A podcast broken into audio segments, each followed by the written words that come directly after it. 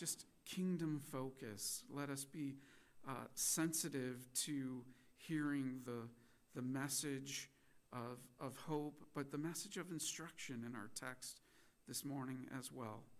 In Jesus' name, I ask all these things. Amen.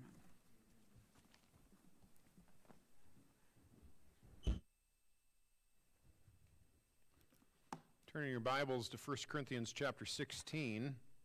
Can you believe we're in the final chapter of the book?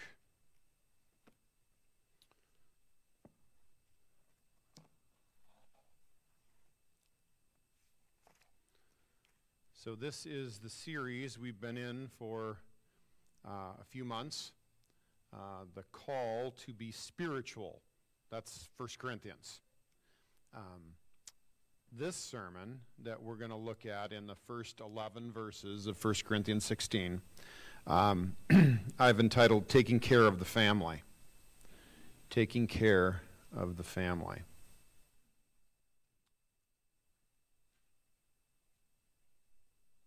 That's the first 12 verses of the chapter. I became convinced we needed 12 in this first half um, later in the week. Okay, so as I've said, I've called this sermon Taking Care of the Family, and that might bring up different things in your mind. If I say take care of the family, you might have one thing in your head, and you might have something else in your head.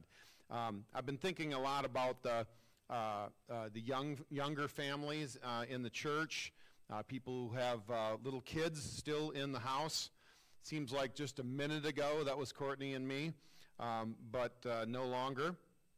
Um, and parents with uh, little kids in the house, they have a lot of things that they're responsible for. Um, no amens yet. I thought maybe I might get one there. Uh, teaching kids, providing for them, protecting them, just preserving their lives oftentimes. Uh, training them to love Christ and serve His church as we do. I mean, lots of different things might spring into your mind. But I want you to expand this idea of taking care of the family. I want you to expand this idea of taking care of the family to include taking care of the church, but not just our church, but uh, taking care of those who are in the church but outside of our local church. The brothers and sisters out there that, that God has put in our lives, but they are ministering in other places. Brothers and sisters serving Christ both near and far. Just as the Lord brings unbelievers into each of our lives, that, you know, you have unbelievers in your life that are not the same ones in my life. Just as the Lord does that, brings people who need to hear the gospel into our circles, so he brings gospel partners into the circles of our church. And just like we have a duty to love and care for our kids and our brothers and sisters here at Union Lake, we too have a duty to love and care for Christians outside the church whom God has put into our acquaintance, put into our friendship. And so with that, let's take a look at our text, 1 Corinthians chapter 16 verses 1 through 12. This is God's word, friends. Pay careful attention. Now, concerning the collection for the saints, as I directed the churches of Galatia, so you also are to do. On the first day of every week, each of you is to put something aside and store it up as he may prosper, so that there will be no collecting when I come. And when I arrive, I will send those whom you accredit by letter to carry your gift to Jerusalem. If it seems advisable that I should go also, they will accompany me. I will visit you after passing through Macedonia for I intend to pass through Macedonia, and perhaps I will stay with you or even spend the winter, so that you may help me on my journey wherever I go. For I do not want to see you now just in passing. I hope to spend some time with you, if the Lord permits. But I will stay in Ephesus until Pentecost, for a wide door for effective work has opened to me, and there are many adversaries. When Timothy comes, see that you put him at ease among you, for he is doing the work of the Lord as I am. So let no one despise him. Help him on his way in peace, that he may return to me, for I am expecting him with the brothers. Now, concerning our brother Apollos, I strongly urged him to visit uh, visit you with the other brothers, but it was not at all his will to come now. He will come when he has opportunity. It's easy to uh, just sort of gloss over the ends of Paul's letters, um, but they contain so much good and helpful, practical instruction for us on how to live together uh, as God's people. And so, the theme um, I hope to convince you of from these verses is this the church is duty bound to help the saints near and far. The church is duty bound to help the saints near and far. Now, this isn't, uh, this isn't something new. This isn't something that we only find at the end of 1 Corinthians. It's a common theme in the epistles, that is, the letters of the New Testament. Um, for example, Paul wrote this to the Galatians Galatians 6 and verse 6. One who is taught the word must share all things with the one who teaches. That's an example of taking care of somebody who's near, the, the leaders of the New Testament church. But he goes on in verse 10 of Galatians 6 to say this As we have opportunity, let us do good to everyone, and especially to those who are of the household of faith. Now, he doesn't say of our local church there, he says of the household of faith. So that includes people that are far, if you will. To the Galatians, Paul put it in um, terms of a principle, right? You, you ought to do this. But in our text, it's applied to specific people. Did you notice that? I mean, he names names here. Because our wider Christian family is just that, right? Real people. When we think of people out across town starting a new church or, or, or, or, a team that's trying to revitalize a dying church on this side of town or a missionary that's doing uh, new work in a place where nobody knows the gospel. It's real people we're talking about. Real people adopted into the same family as we are because of Christ's love. Real people who are on the same mission as the one we're on. Real people with real needs out there ministering. Spiritual people think this way. Remember, this book's all about the call to be spiritual, to think and, and live in a way that is distinctly Christian, that's, that, that's powered and filled by the Spirit. Spiritual people think this way when they think about other Christians out there on the mission. They see the big picture. But in our flesh, we can be narrow minded, can't we? We can think our resources ought to be only for ourselves. Uh, it was not too long ago where we uh, were going to do something to help a, uh, another uh, Christian work, and I was, I heard these words in response: "We're too small of a church to help those outside." But we're called to be spiritual, and that's the message of this book. And so Paul calls the Corinthians to think maturely, to be spiritual about taking care of the family. Yes, the church is duty bound to help the saints both near and far, they are to see those from other churches as gospel partners and delight in helping them when they're struggling, when they're in need of financial help, and, and, and when they're in need of encouragement and fellowship when they grow weary. Paul helps the Corinthians and us see our duty to care for the wider Christian family that we're connected with, to help the saints both near and far. And he lays out two dimensions of that duty for us. The church is to help brothers in extreme trials and also those who are engaged in exhausting toil. Extreme trials and exhausting toil. That's how we'll walk through the two parts of our passage this morning. First, helping gospel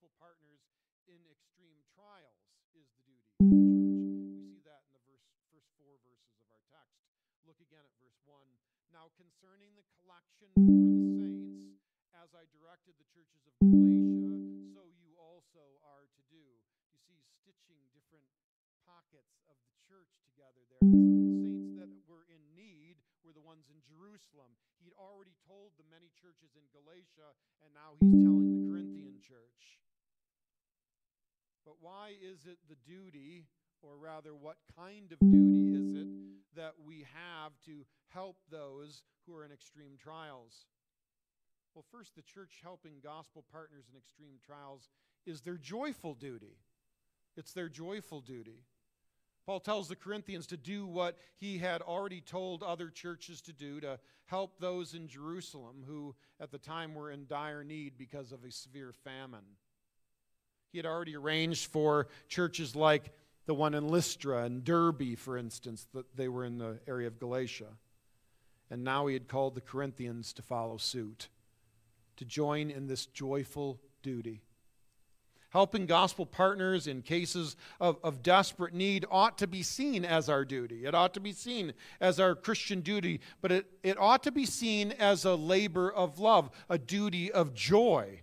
For it is rooted in our being part of a great family of people who have had their greatest needs met by the one and only Savior of the world. So, such a command from Paul should have been received by the Corinthians as a reminder to practice joyful generosity, or to say it in other words, to be Christian. It's that, that, that rooted faith that all Christians share, that, that makes them part of the one family of God. Paul began this letter with this viewpoint of unity and brotherhood. We're at the end now, but think way back to first to chapter 1 and even the second verse of the book, who he directed the letter to. Listen. To the church of God that's in Corinth, to those sanctified in Christ Jesus, called to be saints, listen now, together with all those who in every place call upon the name of our Lord Jesus Christ, both their Lord and ours. The book starts this way. That, that the, the, the Corinthian church ought to see themselves not as this little exclusive club, but rather part of a grand family purchased by the blood of the Lord Jesus Christ. The word in verse 1 that Paul uses there when he says, As I directed the churches of Galatia, so now you're directed, that word is actually the word for command. But it should have been received as an encouragement to just do what is expected inside God's family. The Corinthians ought to have wanted to help their brothers and sisters way over in Jerusalem. So, the church helping gospel partners in extreme trials, it's their joyful duty as they see the big picture and see the family and, and, and remembering what Christ did for them, uh, empowering them and, and giving them the joy to help others who were in physical need. But Christians ought also to help as a glorious duty as a glorious duty. Christians ought to jump at the chance to help those in extreme need, especially when they're different from us. Especially when they're different from us. This is where the glory comes in.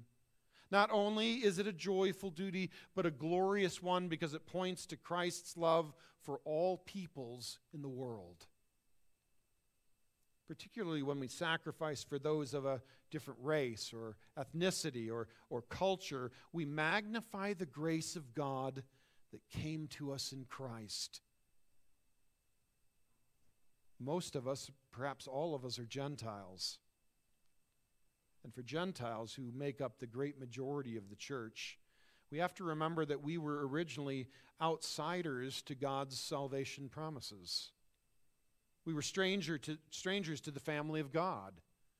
Initially, his covenant applied only to Jewish people. But in his great mercy, he has made a way for all people to come to him by faith in Jesus Christ. Hallelujah.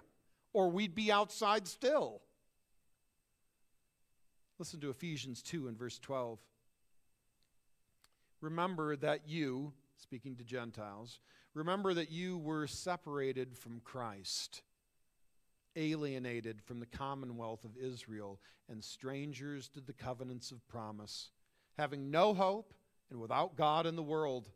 But now, in Christ Jesus, you who once were far off have been brought near by the blood of Christ, creating in himself one new man in place of the two, reconciling us both to God. Friends, remember that that you were once outside and were brought inside because of Jesus. And so when you see people that look different than you, you ought to desire to help them because it, it puts on display then this glorious duty for those who have been brought inside. We get the great privilege of showing the unity of the church when we help those who are different than we are. It reflects the stunning breadth of God's love.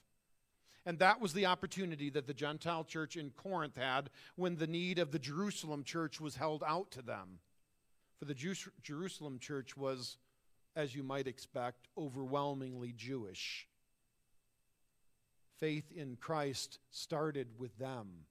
That was where the church was birthed. But that faith was shared to the Gentiles as the missionary work went forward. Now they had a chance to return blessings across racial boundaries, a glorious duty indeed, and we get that same opportunity.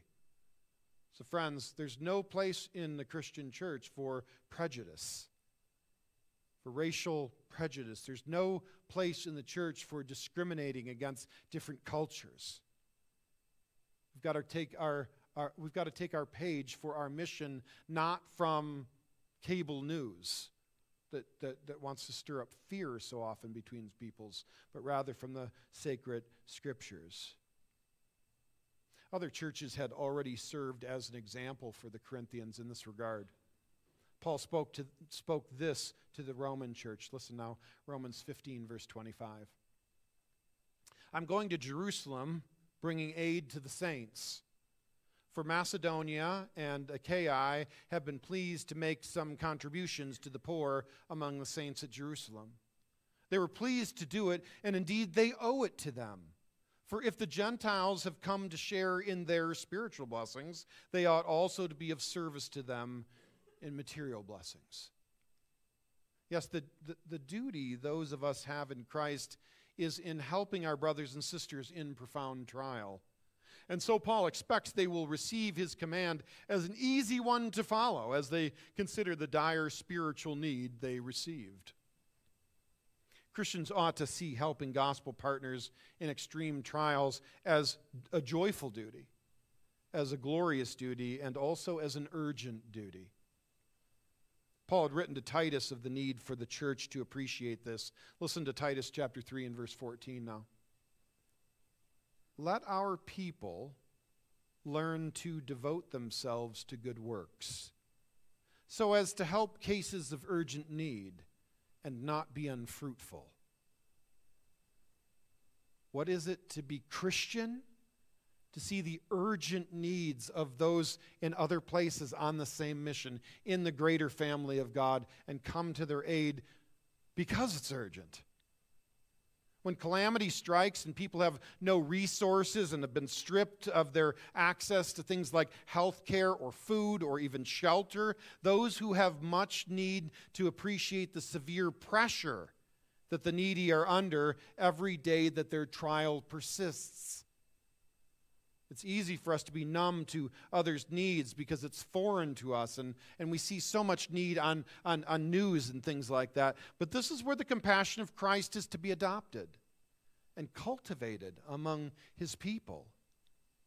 And because of its urgency, that means they need to be deliberate about how they help. And Paul gives some rather uh, uh, uh, uh detailed instruction on, on how the, the saints in Jerusalem were to be helped.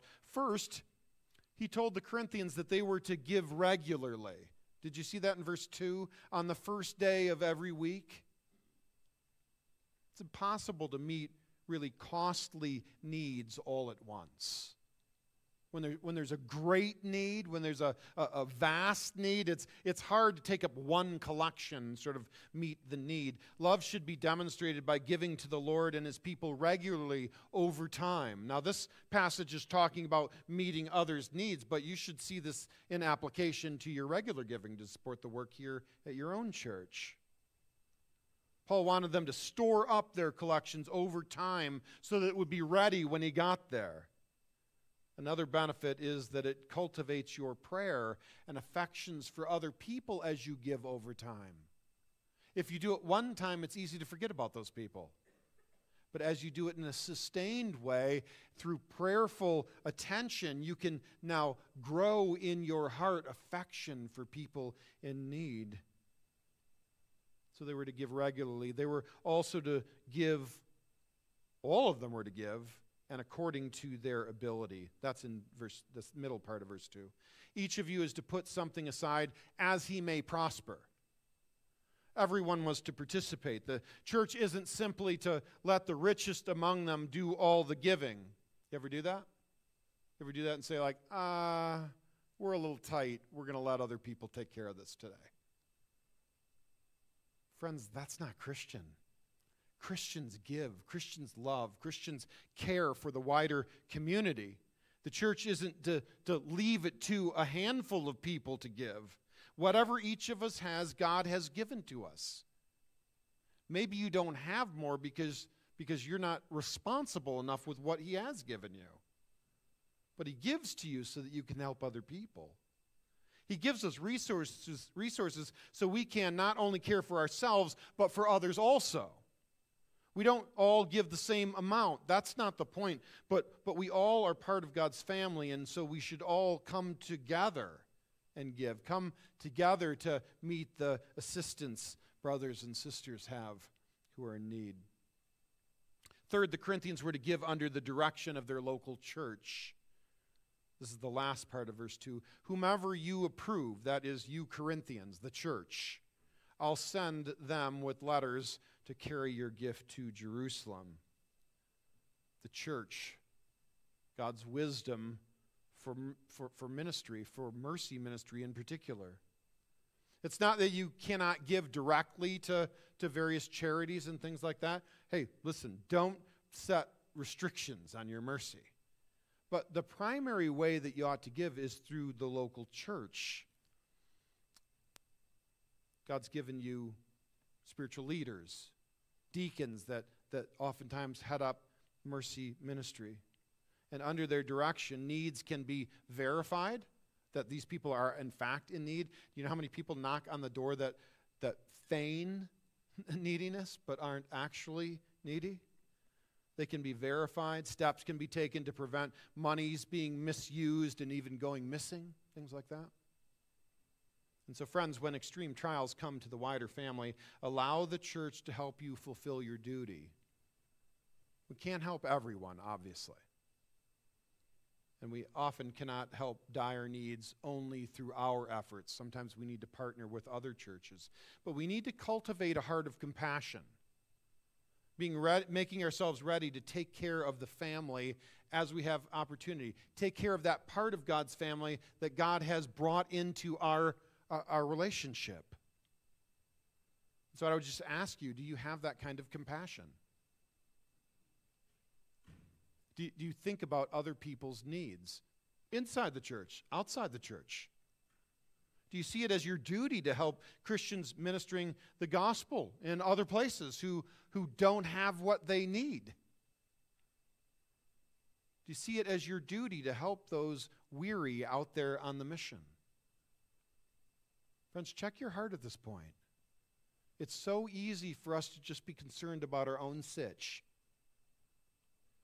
But, but we've got to seek God's face in this. We've got to ask Him to change us into mature spiritual people that see, that, that see it as our duty, not a duty of drudgery, a duty of joy, a, a glorious duty, but an urgent duty to help those out there on the mission that are related to us.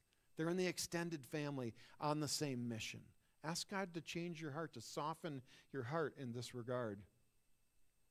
The church is duty bound to help the saints near and far. The first aspect of that duty is to help our gospel partners who are in extreme trial. That's what we've been talking about. But the other aspect, the other part of our duty is this helping gospel partners in their exhausting toil is also the duty of the church. We see this in verses 5 through the end, through verse 12 there. So, helping gospel partners in their extreme trial is the duty of the church. And now, so too is helping them in their exhausting toil. Look at verses 5 and 6 there. It's not immediately seen in these verses, but I think as we think about it, you'll see it. Paul writes, I will visit you after passing through Macedonia, so that you may help me on my journey wherever I go. That's at the tail end.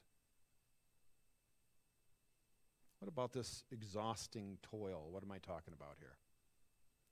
The work of those devoted to gospel ministry can be exhausting. Let's take it down a notch. Moms, do you find the care of your little ones exhausting? Ever? Feel like you're out of juice at the end of the day sometimes, or maybe lots of times? This applies also out in God's mission field. Those who are out there uh, uh, devoted gospel ministry, they can be out of juice. This is particularly true of those who have itinerant ministries that, that travel around, like Paul did. And so many missionaries and ministers have followed that pattern even to this day. Think about Jorge Vasquez in, in Arkansas. Jorge lives in one community, travels to another where El Faro is, his main church plant. But he's planted two churches out of that church plant. And so he travels to those churches also. He's constantly also ministering in, in the wider Hispanic church. He's always engaged in ministry. He's going from place to place, discipling this group and that group, uh, hosting this conference, attending this prayer meeting. And, and, and, he's, and he's just sort of weaving back and forth in Arkansas. Think about how exhausting that is. Oh, and also he leads mission trips to even poorer communities. The migrant community in Arkansas is pretty poor. But there's even poorer communities in Central America, like places like Honduras, that they re- regularly go and, and, and bring, uh, and bring uh, resources for children um, through the local churches down there. Think about Ben Layer pastoring his two church plants in Poland and, and also having a passion to help the, the wider Polish church stop preaching in a way that doesn't transform anyway, stop evangelizing in a way that doesn't introduce anybody to the real Jesus. He's tireless in his efforts. He, he, he's heading translation teams to get good resources to, into the hands of other pastors there. He's started a website. He's constantly introducing new initiatives to, to teach people how to be better pastors. How exhausting it must be. Notice how Paul emphasizes the long trip he would make through Macedonia, not unlike the trips in Arkansas and in Poland he mentions that he's going to go through Macedonia twice in verse 5. Bible writers always repeat for emphasis. That's an underline for you. He's going through Macedonia. In case you didn't know, he's going to go through Macedonia. Well, what's he going to do there? He was hoping to, to, to do a bunch of ministry there to, and to get it all done by winter. And, but he's not going to leave Ephesus yet because there's ministry there to do winter's going to restrict his travel, and so he's got to cram in a bunch of ministry in different places so they won't be stranded and not be able to get to Corinth. He had first planned to minister to the churches of places like Berea and Philippi and Thessalonica. That's Macedonia. Perhaps there were others. Lots of work, friends. Lots of, of counseling and instructing and correcting work. Lots of encouragement and strengthening of their faith. Lots of training of leaders. Lots of mercy ministry. In fact, listen to him recounting his work to the Thessalonian church. This is 2 Thessalonians chapter 3 and verse 7. We were not idle when we were with you. With toil and labor we worked night and day. And Paul intended to do yet more work when he reached Corinth. Verse 7 I do not want to see you now just in passing. I hope to spend some time with you. The plan was for extended ministry, lengthy work there. Yes, lots of work, lots of travel. Think how exhausted he must have been as he toiled night and day for each of these different regions full of churches that he had planted. The work of those devoted to gospel ministry can be exhausting. And so their work causes in them a need to be helped by the church, the greater church, the wider church. Paul needed resources to support what he was doing. And, that support was to come from other churches that was supposed to be sent to him. He speaks of this at the end of the book of Philippians, for example. He worked a second job for much of it, but he relied on the saints also to supply his needs. Notice how he wasn't shy of speaking about it. Look there at verse 6 I will stay with you so that you may help me on my journey wherever I go. This is good and right for the church to support those who are out there on the mission. And it wasn't only himself he was concerned about, he also advised them of other gospel partners coming to them that would need, need their care as well. They were to help Timothy on his way, verse 10, when he came to Corinth. And he also told Apollos to get there at some point also. Do you see how the church is supposed to, to, to view saints from other places as family, friends? Do, do you see that? Is that foreign to you, or is that something that, that, that God is teaching you? Do you, do you see those that are out there on the mission as family that we're supposed to care for because they're weary on the journey and we have means by God's grace to help them with? Pray God will soften your heart so that, that you have the right view of those people out there. People that you may only know their name. You've only read a paragraph uh, from a, a, a, you know, an email missions report or something like that. Here's another thing gospel partners need more than money and physical resources. That's what we tend to, the, the American church is like that write a check. And there's nothing wrong with that. In fact, that's good and right. But, but there's more to it than that. Gospel partners also need fellowship. Missionaries are so lonely so often. They need encouragement and rest from their extended family in the faith. Look again at verse 10 there. When Timothy comes, see that you put him at ease among you. I think that's the Christian Standard Version. Make, make it where he doesn't have anxiety. Work hard so that when he comes, it'll be a peaceful time with you. He'll, he'll be afforded rest with you in your care. Paul wanted more than the Corinthians' wealth, he wanted them.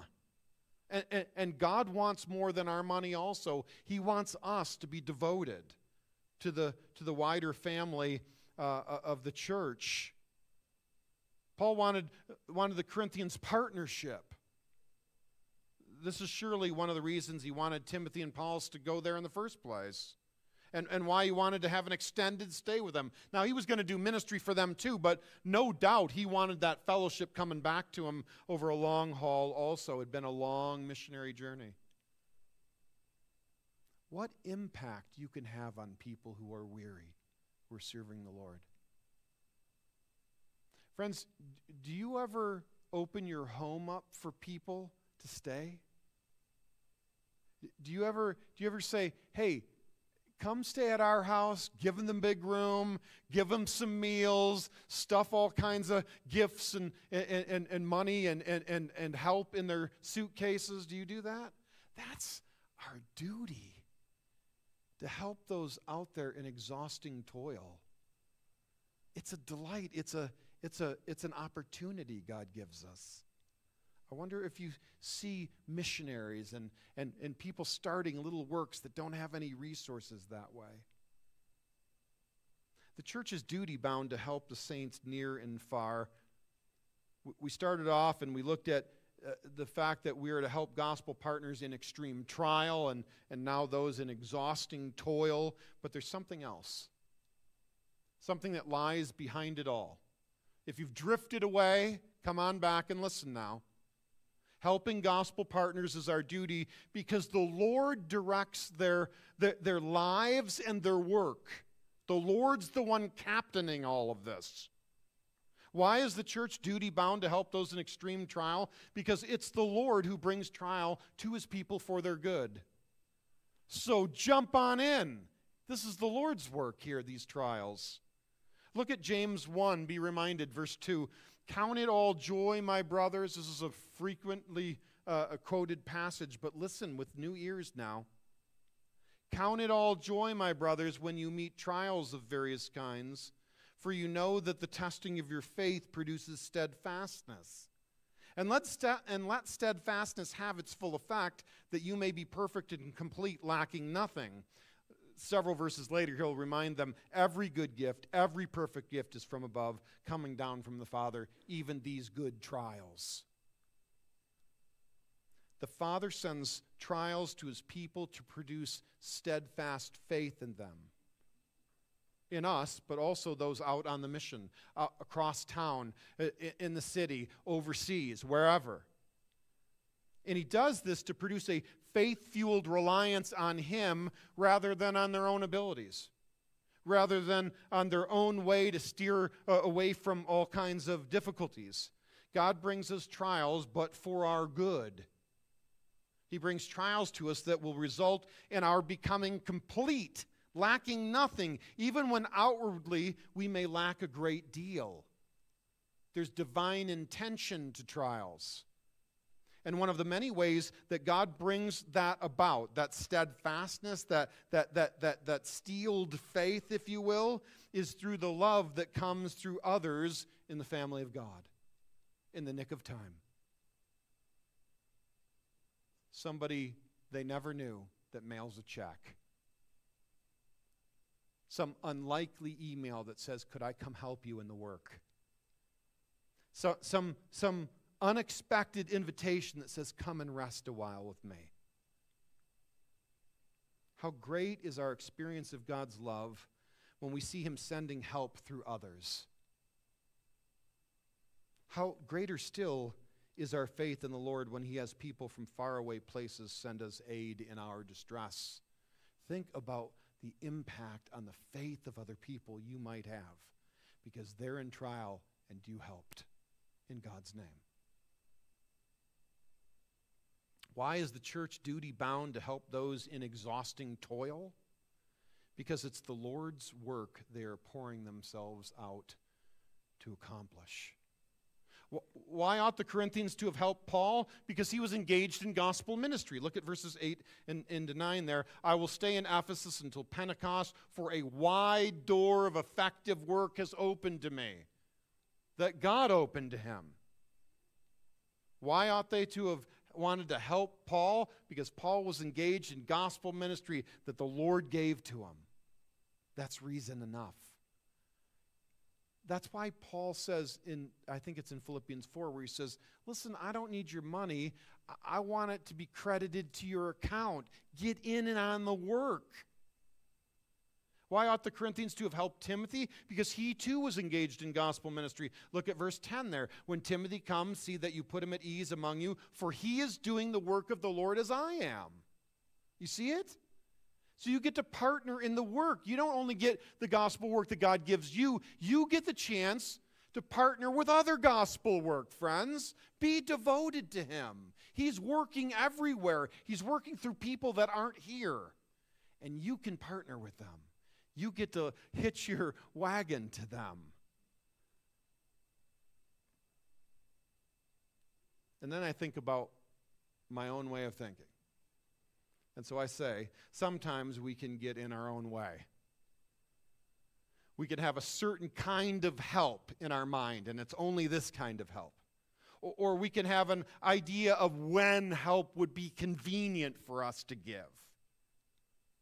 But it's important for us to see that our duty to help doesn't change when our timetable or our expectations aren't met we are expected to come to the aid of gospel partners even when they don't do what we hoped, like when they came or something like that, or, or when we have to give ourselves to people we weren't expecting. Our duty remains even when needs arise that go against how we hoped things would go. Well, what do I mean? There's some examples of it in the text. Paul coming to Corinth wasn't an exact appointment, right?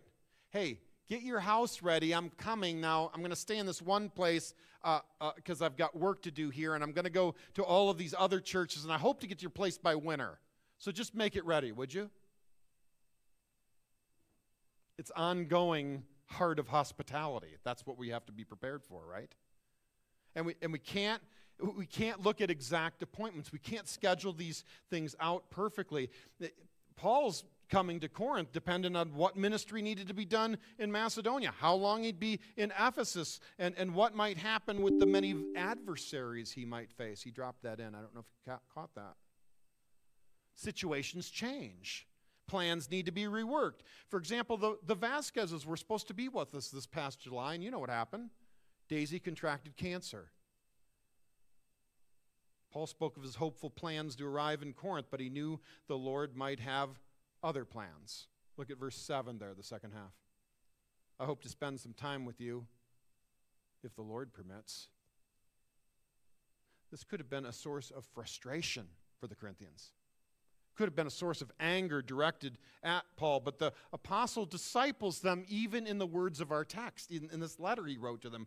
They were duty bound to help because those out on the mission serve as the Lord directs. It's, it's not Paul's ability to shape his, his perfect itinerary. The Lord is the one that's in control of his life and ministry. The Corinthians may also have been surprised at Paul sending Timothy to them in the meanwhile. Wait a minute, you're not you might not get here and you're sending this guy?